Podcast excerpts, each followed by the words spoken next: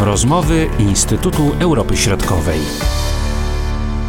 Dezinformacja jest instrumentem, który ma wzmacniać pozycję Rosji i jednocześnie osłabiać jedność europejską. Ma także budować przekonanie w rosyjskim społeczeństwie czy w społeczeństwach sąsiednich o większej skuteczności Rosji. Państwo to ma tę przewagę, że dysponuje bardzo dużymi, wielokierunkowymi możliwościami oddziaływania, podkreśla dr Jakub Olchowski. W odniesieniu do, do pandemii czy do, do, do COVID-19, one oczywiście miały na celu to samo, co cały ten zespół wszystkich działań dezinformacyjnych, natomiast e, oczywiście były skrojone pod, e, pod daną sytuację i pod e, danego adresata i w zależności od państwa, do, do którego, czy na terenie którego te działania były prowadzone, to oczywiście było to, wyglądało to inaczej, to znaczy było dostosowane do do warunków lokalnych. Jest to dość przemyślane i bardzo wielowątkowe. Może skoncentrujmy się na poszczególnych przykładach albo na poszczególnych państwach. Rozpocznijmy od Ukrainy, prawda? I tutaj ta dezinformacja, która się pojawiała ze strony rosyjskiej, wskazywała no, na słabość przywództwa tego państwa, dlatego ono nie może sobie dobrze radzić w czasie pandemii.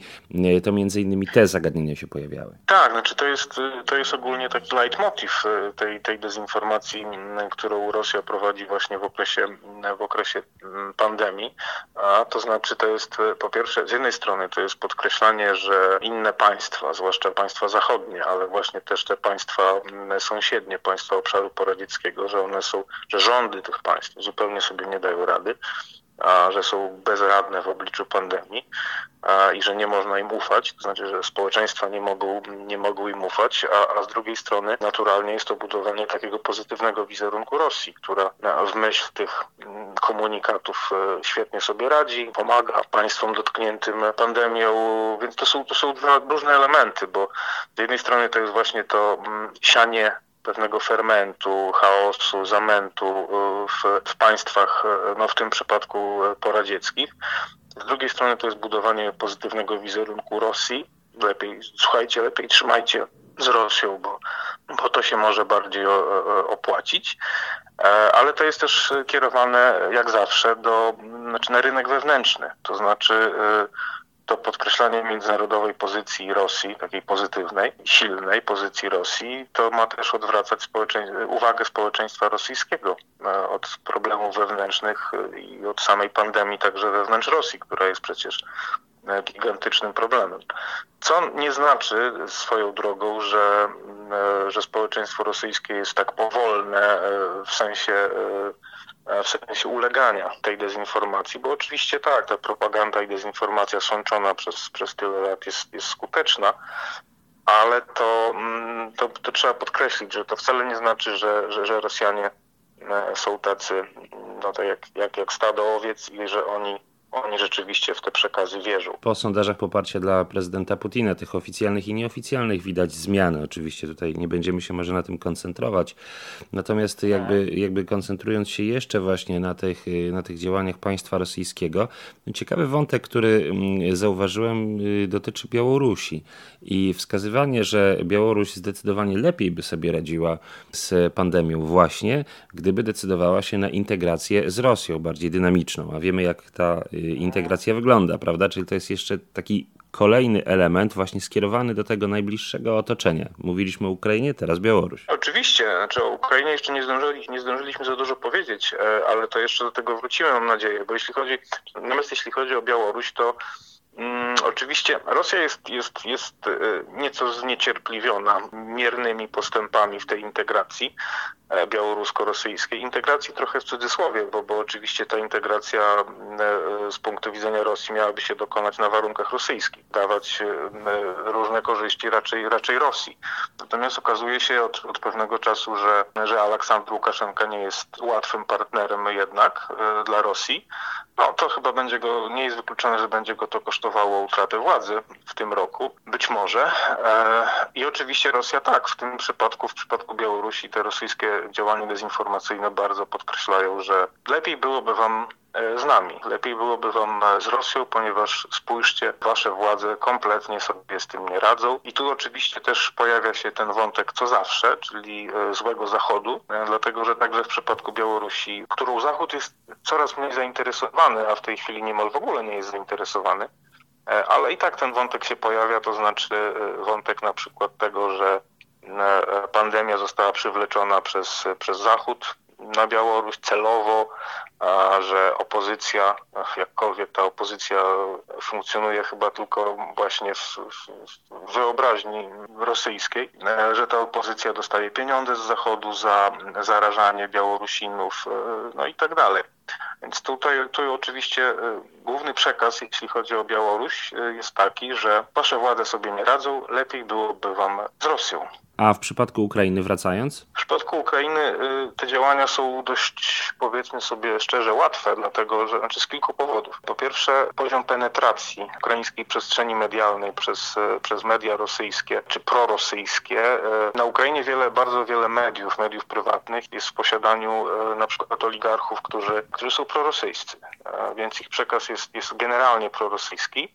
To jest, to jest jeden bardzo ważny powód, dla którego te działania na Ukrainie są dość skuteczne, a drugi to taki, że niejako tradycyjnie Ukraińcy nie ufają własnym władzom, czy nie ufają własnemu państwu, nie ufają własnemu rządowi. No i wystarczy to tylko nieco podkręcić i, i skutki są, i skutki są bardzo, bardzo wyraźne i o czym się przekonaliśmy taki no, wzorcowo podręcznikowy sposób w lutym, kiedy doszło do, do no, absolutnie spektakularnych wydarzeń w różnych miejscowościach, w Mikulińcach, w Winnikach, w Nowych Sanżarach, kiedy, kiedy doszło do paniki, do, do zbiorowych modlitw, budowania barykad, walk z policją, dlatego że władze ukraińskie ewakuowały grupę obywateli Ukrainy z, właśnie z Chin, z prowincji Wuhan. I okazało się, że będą przechodzić oni kwarantannę tę dwutygodniową właśnie no, na przykład w sanatoriach czy szpitalach w tych, w tych miejscowościach. I wystarczyło na przykład w mediach społecznościowych no, podkręcić atmosferę paniki, strachu na tyle skutecznie, że doprowadziło to do no, gigantycznych zamieszek i, i zupełnie zupełnie irracjonalnych zachowań, właśnie wybuchów paniki no i wręcz do walk z policją.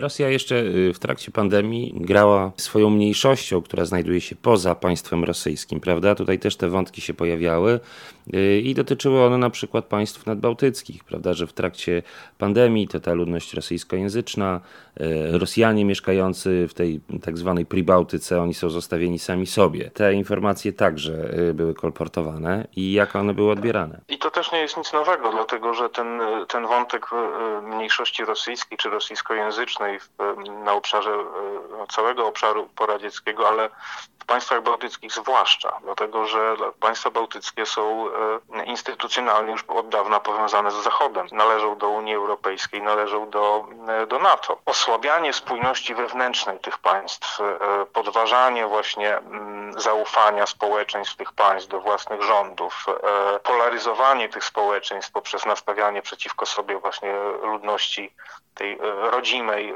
powiedzmy, przeciwko ludności rosyjskojęzycznej, no to jest też jeden z celów strategicznych Rosji, jeśli chodzi o te działania w infosferze.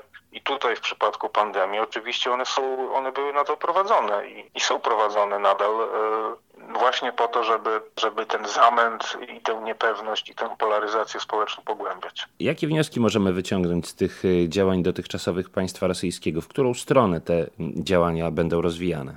Rosja musi się sama zmierzyć e, z pandemią. Znaczy nic nie wskazuje na to, by, by, miała, by miała się jakoś zakończyć i żeby sytuacja miała się unormować, e, więc Rosja się musi borykać z problemami wewnętrznymi, także związanymi z protestami społecznymi i z tymi no, dość relatywnie niskim obecnie poparciem dla władz, o którym tu już, e, tu już, tu już mówiliśmy. To nie znaczy, że, że te działania przestaną być prowadzone, bo to one są wpisane w, w ogólnie w model prowadzenia polityki zagranicznej e, i, w, i służą jako instrument realizacji e, celów polityki zagranicznej, celów strategicznych, więc one nadal oczywiście będą prowadzone. E, przy czym to, to też jakby wydaje mi się ważne podkreślenie tego, że no świat nie jest czarno-biały i to, to nie, nie o to tutaj chodzi, że, że Rosja jest jakąś emanacją zła, imperium zła, takim mordorem. Rosja po prostu wykorzystuje bardzo skutecznie te instrumenty, które uważa za efektywne i te instrumenty,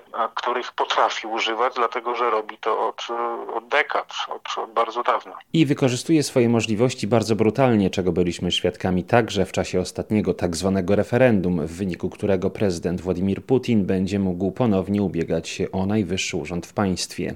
I takich przypadków w bliższej i dalszej przyszłości z pewnością nam nie zabraknie. Marcin Superczyński, do usłyszenia.